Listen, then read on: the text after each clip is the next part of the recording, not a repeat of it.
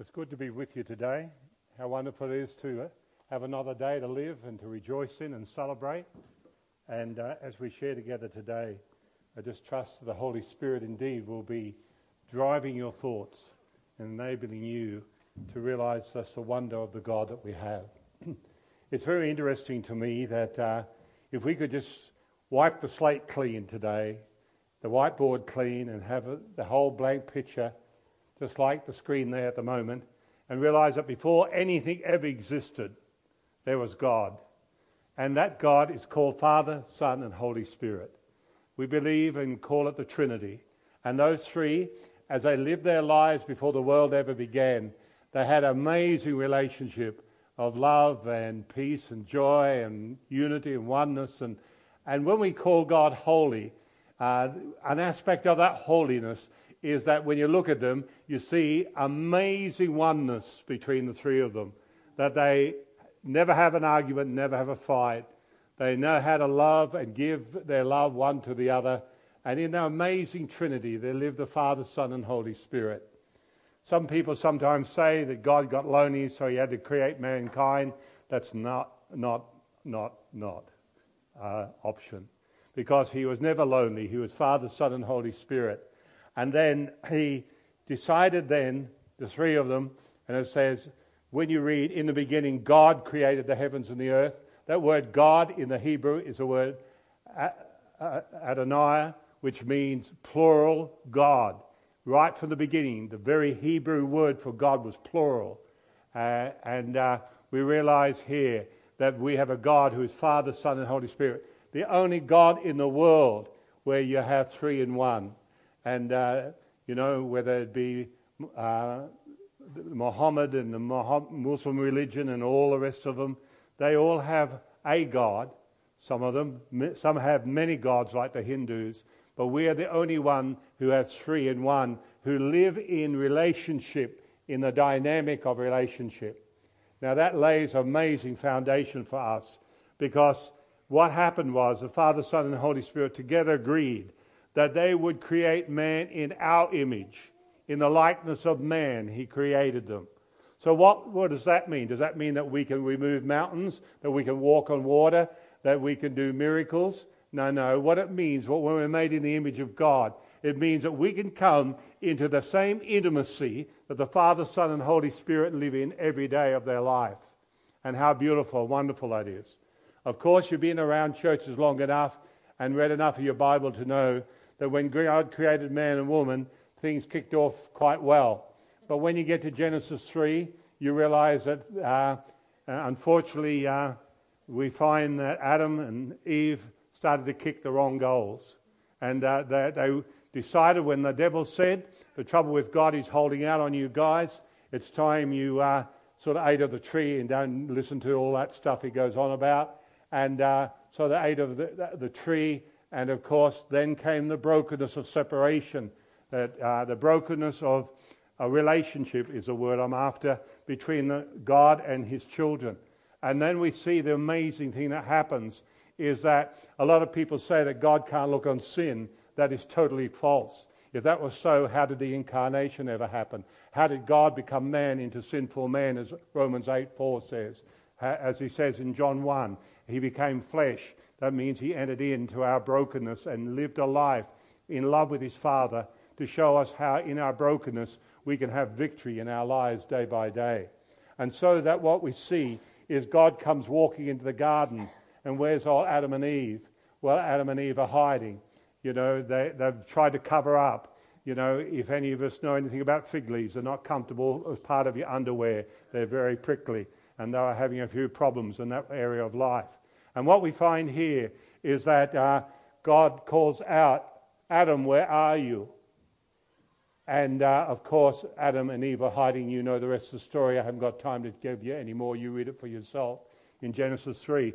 But what I'm trying to say to you today, for every one of you, is where are you? Where are you this morning? And that's a, a key question because it's very fascinating to me that after Jesus was on earth, lived, loved, died, rose again, ascended, it's very interesting that there was quite a lot of confusion in early Christ- Christianity in the early centuries. And so a man called Athanasius was a key player in that time in the fourth century.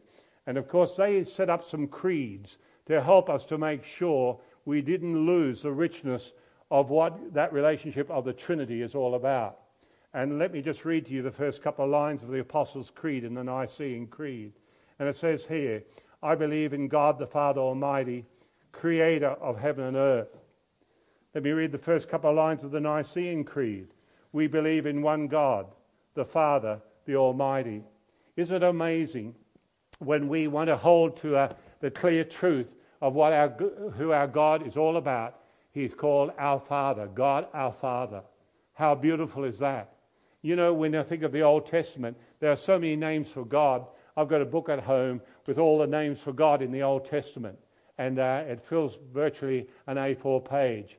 And yet, when you come to the New Testament, there's only one name for God, and it's Father. And when the disciples asked Jesus to teach us to pray, he said, You pray, Our Father, who is in heaven, hallowed be your name. How powerful are these truths. And what we need to realize today is that as we come this morning, we've got to realize when those words are spoken to us uh, Adam, where are you? Richard, Mick, Pat, Rolly, Peter, whoever you are, where are you? The question is today, every one of us sitting here, where are you in your relationship with God? Well, I want to tell you, you are, if you're in Christ today, you are in intimacy with God. You go to Ephesians 1, you're in Christ, you're in Christ, you're in Christ. If you go to Ephesians 2, you are right now seated in heavenly places in Christ, as Ephesians 2 says. And you begin to realize how rich and precious that is. In other words, when God the Father, God the Son, and God the Holy Spirit created this world, he, they decided to incorporate into their richness of, of life uh, the human race. And the word Adam means that, the human race. And so we are included in an intimacy with God. And, and so today, we have a God who loves us in a profound and deep way. And I want to talk about that being in Christ today and just what it means. It's very easy for us to say, well, God is always with us. Well, that's okay. But the Word of God tells you very clearly you're in Christ. You're in Christ. And when you get to 2 Corinthians 5:14, we read these words here, which is so rich and powerful for us to think about. It says this in verse 14 of 2 Corinthians 5 For Christ's love compels us, because we're convinced that one died for all, and therefore all died. And he died for all, that those who live should no longer live for themselves, but for him who died for them and was raised again. Therefore, anyone, any, therefore, if anyone is in Christ, he is a new creation. The old is gone, the new has come. All this is from God, who reconciled us to himself through Christ and gave us a ministry of reconciliation, that God was reconciling the world to himself in Christ, not counting men's sin against them. How amazing and beautiful that is. So, as you and I sit here today, how, what, what is your relationship with God this morning? And I want to just walk that through with you today. And there's a new translation that's in the process of being developed now called the Passion Translation of the Bible. It's still just in various book forms, so you can go and buy Song of Songs, you can go and, in the latest Koorong catalogue, you'll see the latest one of them in your front page of Koorong catalogue on Romans. And this is a translation of a man who's been a Bible translator for many years. He's been with the New Tribe Missions. He's planted a church in New England, United States, and uh, a thriving church there. He's been a man who believes it's time. The Bible was written in a way that when we take the Hebrew and the Greek, we not only bring out a truth in it, but we bring out the fact of how relational is that God who lives within you and I. And so, what I'm going to do in these few moments we've got together today, I'm going to take you through the Song of Songs. And I hope you know exactly who you are this morning. When it says, Who are you? I wonder what your response is in your heart this morning. And uh, just before we get into that Song of Songs, I just want to read to you a little comment that I had on my desk calendar a few months ago. And the, on my desk calendar, it says, One day, while Adam and Eve were in the Garden of Eden, Eve turned to Adam, and Eve said to Adam, Darling, do you love me? And Adam looked at Eve and says, Yes, you know I love you. Who else could I love? now, that's a typical male comment, isn't it? We really burn our bridges pretty badly, don't we? You know, who else can we love?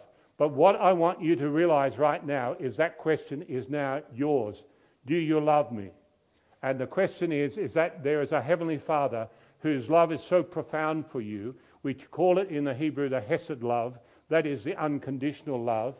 We look into Romans 8 and we see in there that nothing can separate us from the love of God. How loved do you feel this morning? For God so loved the world, he gave his only begotten Son, that whoever believes in him will not perish but have everlasting life. How loved are you this morning? And do you know how much your Father loves you? Well, a Song of Songs is, a lot of people say it's just a love song between a man and a woman, blah, blah, blah. I, I, I disagree with that. There's far, far more depth to that than we realize. So, in this Song of Songs, what I want you to realize when it comes to our Christian faith, when the question is asked, Who else could I love? we need to open up the book of Song of Songs. And we find a moving story between a lover and a beloved. It's a most amazing story. This Song of Songs describes a journey that every longing lover of Jesus will find as his or her own. In this story of the Song of Songs, this book speaks of the heart of God for his longing bride. And we see this description coming out, of course, in Revelation as well, that we are called the bride of Christ and that Christ is called the bridegroom. We see this intimacy and how that love feast will take place in the book of Revelation. And so, hidden within this Song of Songs is an amazing story. It's a story of how God makes his bride beautiful. Right now, our Heavenly Father, Father, Son, and Holy Spirit are working to bring us and make us beautiful. He who has begun a good work in you will bring it to completion. How beautiful are that? And not only is he making his bride beautiful, he's making them holy by casting out fear with that perfect love that he gives to us. Perfect love casts out fear. And we read about that in 1 John.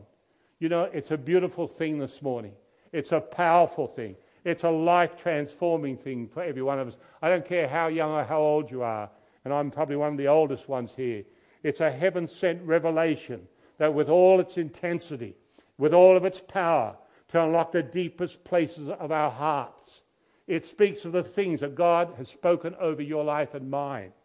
And so when you hear these words from the Song of Songs, I want you to hear them.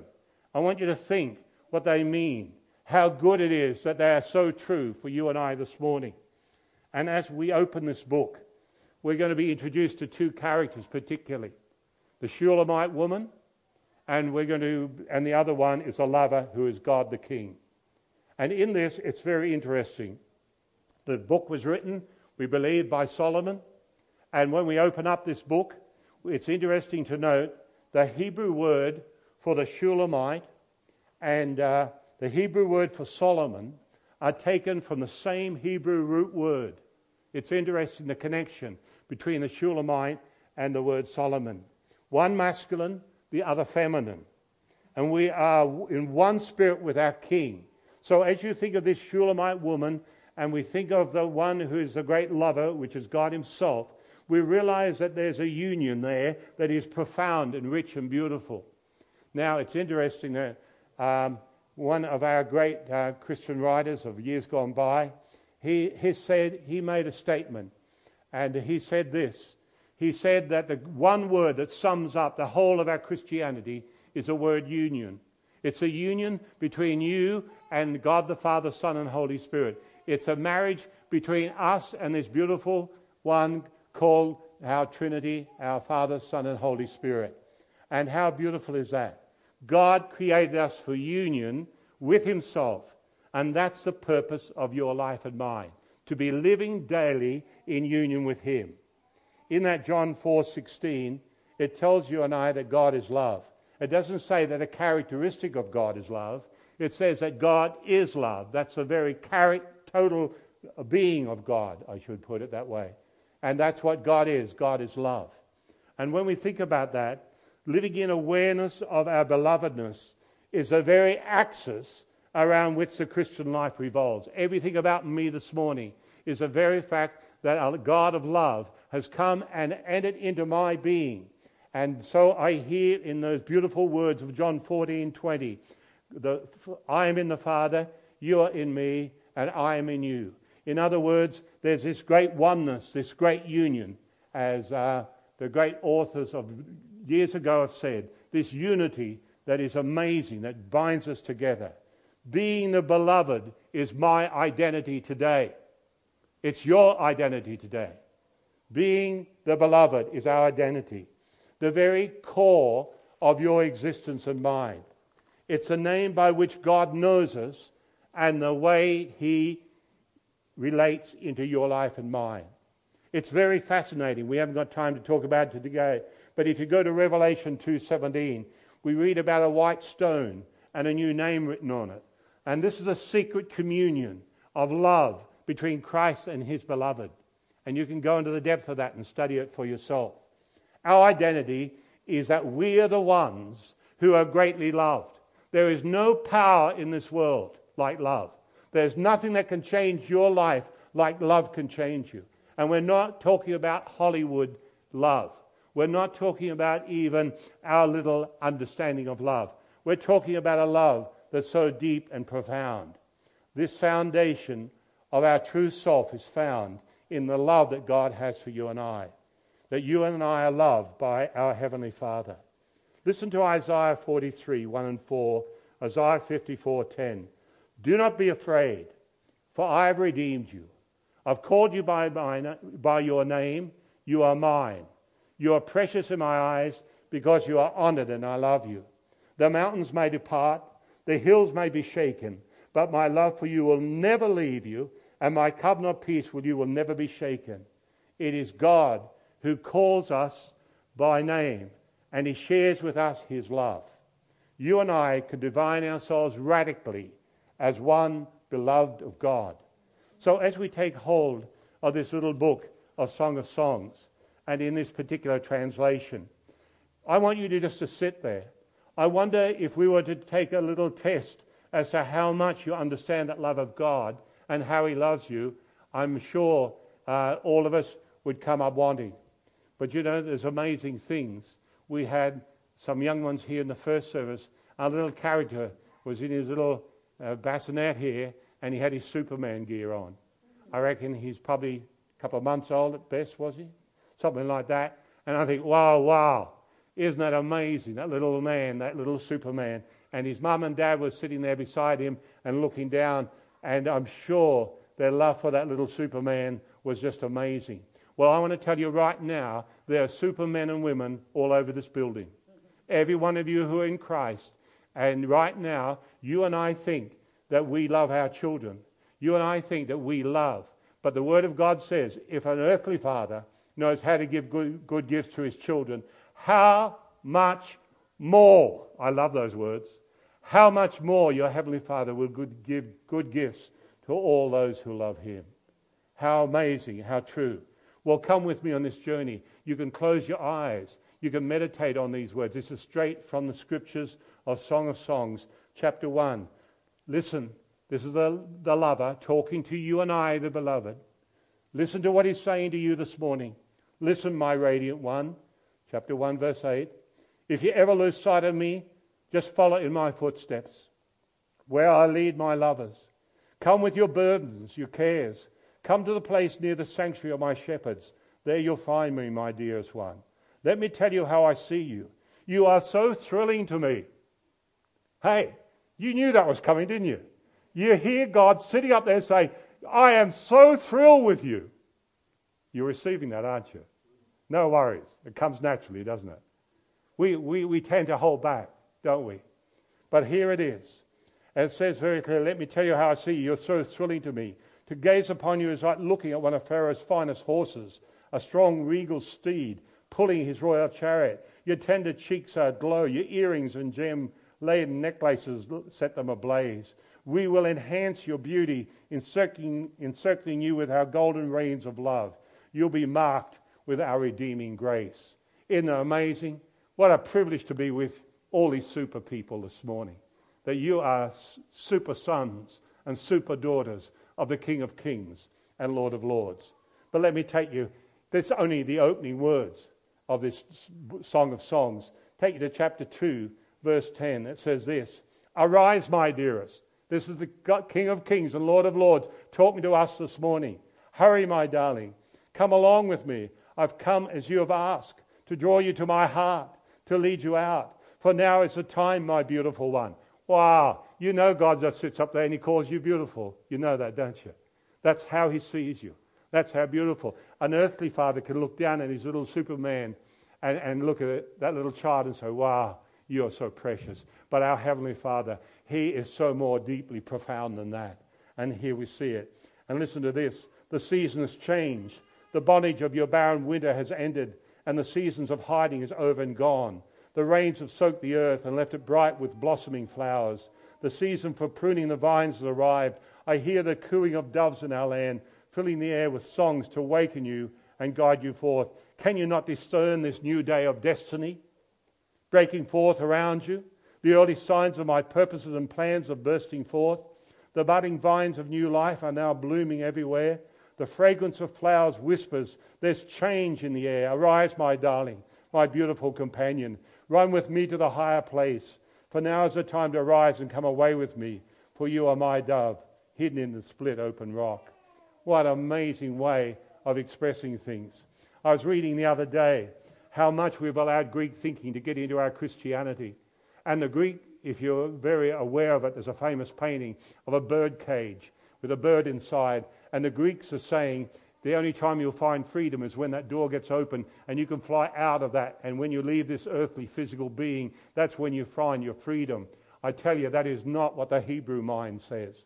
The Hebrew mind says that you and I, right now, are experiencing the fullness of the God of the Father, Son, and Holy Spirit. We don't want just a pie in the sky when we die. We want a steak on our plate while we're waiting. And let's be honest about it. You know, I often say to people, is the journey worth it? All the pain and suffering you've got to go through, is the journey worth it? What you've got to realize is God wants to be God to you and I now. He wants His love shed abroad in our hearts so we know that we're loved, that it's all about Him. It's not about me, it's all about Him. And how beautiful is that? Let me take you to chapter 4, verse 3 and 5. Listen to what He says to you. Your lips are lovely as Rahab's scarlet ribbon. Speaking mercy, speaking truth, the words of your mouth are as refreshing as oasis. What pleasure you'd bring to me. I see your blushing cheeks, open like the halves of a pomegranate, showing through your veil of tender meekness. When I look at you, I see your inner strength. Oh, hang on, whoa, whoa, whoa, wait on. You mean to say God is up there looking down and seeing my inner strength?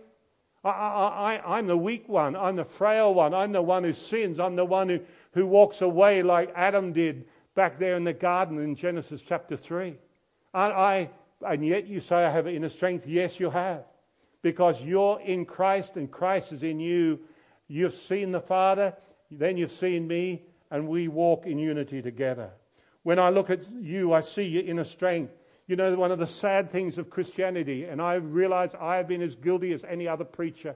We say we can't do this, we can't do that. We are not, we are not, we are not, we are not. And when you walk out of church, you say, I'm not good enough, I'm not worthy, I have sinned, I'm this, I'm that.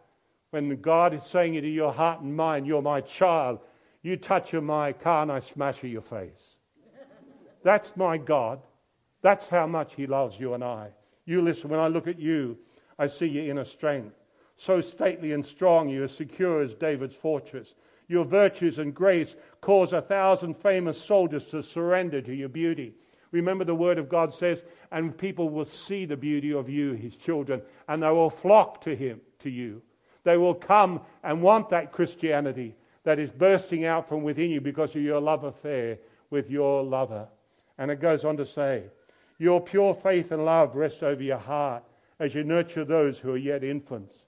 Yes, it's a beautiful privilege as we journey through this broken world to be loved by a God where the Word of God says, and you know it very well, Romans 8, what can separate you from the love of God? Tell me what it is. What can separate you from the love of God? Nothing. You've read that a thousand times. What can separate you from the love of God? Absolutely nothing can separate you from the love of God. Well, let me take you on just a little bit further. We're not only going to be witnesses to those who are around about us, but we're going to go on further in chapter 4, verse 9 11. And this is what the great lover, God, our God, is saying You reach into my heart. With one flash of your eyes, I'm undone by your love. Hey, come on. You're hanging in on this one? You look at him and he sees your eyes and he's just, he's just butter in your hands. Your great God loves you to that extent. Your great God thinks of you so much greater and higher than you even think of yourself. How beautiful is that?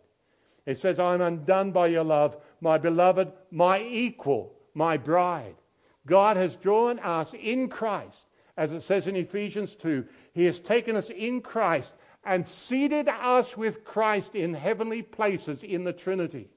Right now, Father, Son, and Holy Spirit and us are in a personal love affair. And what amazing journey it is for us here on earth. My beloved, my equal, you leave me breathless. I'm overcome by merely a glance. From your worshipping eyes, you've stolen my heart. I'm held hostage by your love and by the graces of righteousness shining upon you. How satisfying to you, my equal, my bride. Your love is my finest wine, intoxicating and thrilling, and your sweet perfume praises so exalting, so exotic, so pleasing. Your loving words are like the honeycomb to me. Your tongue releases milk and honey, for I promise for I find the promised land flowing within you. The fragrance of your worshipping love surrounds you with scented robes of white. How beautiful is this relationship that you and I now live as Christians today. How very precious. And uh, as I think about that, I want you to realize that many Christians are living, I see it all over our Western culture. I see it all over our Christianity. We are a negative gospel. We are preaching, you are not, you are not, you are not. Instead of saying, You are, you are, you are, you're a child of God. And many Christians have such an artificial identity that the liberating truth of our belovedness fails to break through. We are people who have shame driving our lives, and guilt, and fear, and, and loss of identity, just like Adam had in the Garden of Eden in Genesis chapter 3. We become grim as Christians and fearful and legalistic. We hide our pettiness we wallow in guilt. We huff and puff to impress God. We scramble for brownie points. We try to fix ourselves and live such a joyless Christianity. Like I mean, with all due respect, as one old lecturer used to say in our theological college, you haven't got the power to blow the hair off a peanut. And uh, I used to sit there and grin at him and never forgot that saying. You know, sometimes as Christians, we don't realize who we are. We are so loved by God. And in 1 John 3 1, think of the love the Father has lavished on us by letting us be called God's children, and that is what we are. Do you want me to read that verse again? 1 John 3 1. Think of the love the Father has lavished on us by letting us be called God's children, and that is what we are. It's not a pie in the sky when you die, it's right here and now. I live with a Father who loves me and pours his whole being into me. Repent and believe the gospel, Jesus said. Turn away from all the false things. I've just been across America, spent a whole month. I've been to Las Vegas. We saw the alcohol, the gambling, and the sex that just pervades the whole of that, a modern Babel. I went to Salt Lake City I saw the Mormons with their golden picture of Jesus in the front, and they don't know Jesus if they fell over him because it's all works and works and you being good enough to keep the commandments, and you might get there if you keep trying. It is the biggest heresy that you can have. Which is the worst, a Las Vegas or Salt Lake City? And one Christian says, I think Salt Lake City takes it because you present a false Jesus and you destroy the most powerful thing in the world. Beloved, the world is chasing after their pots of gold at the end of the rainbow. But I want to tell you, you've found it. You've got it and that God will meet every need of the human heart. Believe the good news that we are loved is better than you could ever dare hope. That to believe in that good news is to live out of it and toward it. To be in love with the good news is of all glad things in this world the gladdest thing of all. And you and I need to define ourselves radically as Christians this morning. We've got to say, I am the loved of God. I am the one beloved by God. That is who I am. So that when you live your life this week, then when you start to do the little try hard stuff that's written all through our Christianity today, you will immediately see and sense the Spirit saying, Whoa, no, you are loved by God. Just be taken up in His arms. Just rest yourself back and just be, hear those words. Where are you, Adam?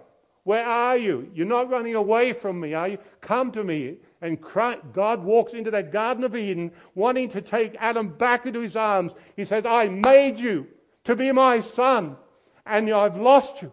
Where are you? Come back to me. I love you. I'm not going to let you go. And we know the gospel. We know how he sent Jesus to restore humanity back to its true humanity, to, to restore us back to be the men and women of God we were meant to be. This is the true self of the gospel. Accept yourself as a father's beloved child. Acknowledge that the Father is proud of you. My heavenly dad is proud of me. I make a mess. I sin. I'm imperfect. What, what does the Word of God says? that for God so loved, he gave his only begotten Son, that whoever believes, and believing is not this faith stuff that we go on with in our world today. It's just resting in who God has revealed himself in Jesus Christ. It's just resting in the truth of what he's revealed to you and I. Accept yourself as a father's beloved child. Acknowledge that the Father is proud of you. As a beautiful life of the Father, Son, and Holy Spirit exposes all the richness of God within you, and all your hiding and pretending, your shallowness and fear, can all be dealt with in the amazing love of the Father. And I want to say to you as we wind this all together don't run away from that love. It is far beyond anything. You know, when the Word of God says, My ways are not your ways, my thoughts are not your thoughts, as far as the heavens are above, so my ways higher than yours. God loves you so profoundly more than you and I could ever imagine if we sat down for a month of Sundays and tried to work it out. His love is deeper than you could ever believe. How amazing and how precious that is. Don't run from it. Don't shut down in your shame and your guilt and your fear and your lack of identity. Just allow those to be smashed by his love that can take all those things. When, when Peter failed and he denied Jesus three times, he looked up and he saw the eyes of Jesus. What did he see? All he went out was to weep. I don't believe that Jesus looked at Peter and says, You little buffhead, you failed again. He looked at Jesus and loved him. When we fail, he looks at us in love. You're his child, and nothing, nothing is going to stop him from drawing you in to that love. And he who began a good work in you will bring it to completion. And so embrace the exposure, the exposure own it, take responsibility for the, the brokenness that's in us that's true. And in the midst of the, all the pain of even our spiritual being, then look to the Father's face and realize that His love is unconditional. It's receiving the Father's love. Come unto me. Believe in the Father's love. Show me where and when and how I'm not receiving the Father in my life. Is there an area of guilt in me? Is it an area of shame? Is it an area of fear that's holding me back? Is it an area of not understanding my identity as being a child of God? Wherever it is, lay them at, the, at Christ Himself and realize He's already dealt with them. And uh, let's make sure we enter in to this amazing love. Shame corrodes the very part of us that believes we're capable of change. Shame derives its power from being unspeakable. And those who have a strong sense of love and belonging have the courage to be imperfect. Oh God, I thank you. I stand here as an imperfect human being, loved by a dad whose love never fails me. And every time I thought, even as I was thinking of preaching on Friday, I thought I haven't had a chance to get all my thoughts together yet. The Father says, Whose message is it, yours or mine? And so I just went on with my grandchildren and loved the week, had a great week. I'm here today living out of life because my God is real. Yes, I prepare my messages. That's true. But what I want to say to you is we all have a knack of thinking, what do I have to do? When in actual fact, it's what God has already done. Hallelujah. Let us pray. And just before we pray, some of you have seen that book, The Parable of the Dancing God. My God's a dancing God. He loves dancing. I met my wife Betty at a dance, so I can recommend it. And uh, we've been married 47 years, so it's been going fairly steady. And in this book here, it's a parable of the dancing God, the God that you read about in the Luke 15, of the prodigal God, not the, so much the prodigal son, but the prodigal God, like Tim Keller writes about.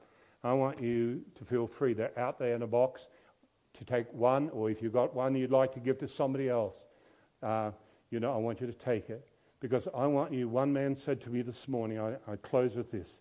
One man said to me this morning, you know, I got this friend, and he just said he's had such a hell on, of life on this earth, he can't wait to get to heaven. And I said, wrong, wrong, wrong. Because right here, in these final words of the Song of Song, it puts it all together for you. You listen to these final little words, and it says this. Verse 6 and 7 of chapter 8. Fasten me upon your heart as a seal of fire for evermore. This living, consuming flame will seal you as my prisoner of love. My love is stronger than the chains of death and the grave, all consuming as the very flashes of fire from the burning heart of God. Place this fierce, unrelenting fire over your entire being. Rivers of pain and persecution will never extinguish this love. Endless floods will be unable to quench this raging fire that burns within you. Everything will be consumed. It will stop at nothing as you yield yourself to this furious fire until it won't even seem like a sacrifice to you anymore. This burning fire, the furious love of God, is that which will burn up every hurt and every pain of this world.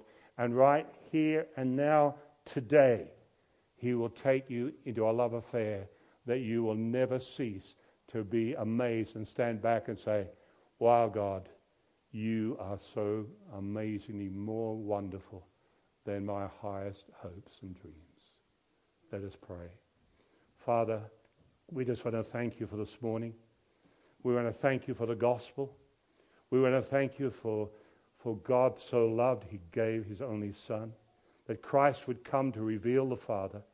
And isn't it amazing how, Father, when we read the writings of the Apostle Paul, the central theme of the writing of Paul is sonship, of belonging. It's not sinship, but sonship. It's predominantly 170 times in the Apostle Paul.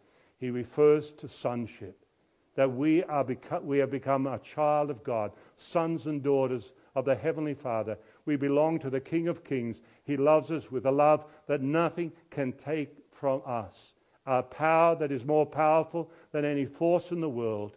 And I remember it is quoted of Napoleon that they once asked him who was the greatest ruler who ever ruled. And Napoleon said, Jesus Christ. And I said, Why do you say him? Because we all rule by force, but he ruled by love. Father, rule by love over this project congregation. Rule by love. It's more powerful than any army, any force, any enemy, any opposition we ever face. God, bless these precious children of yours. It's your heart to do so. I leave them in your hands. Amen.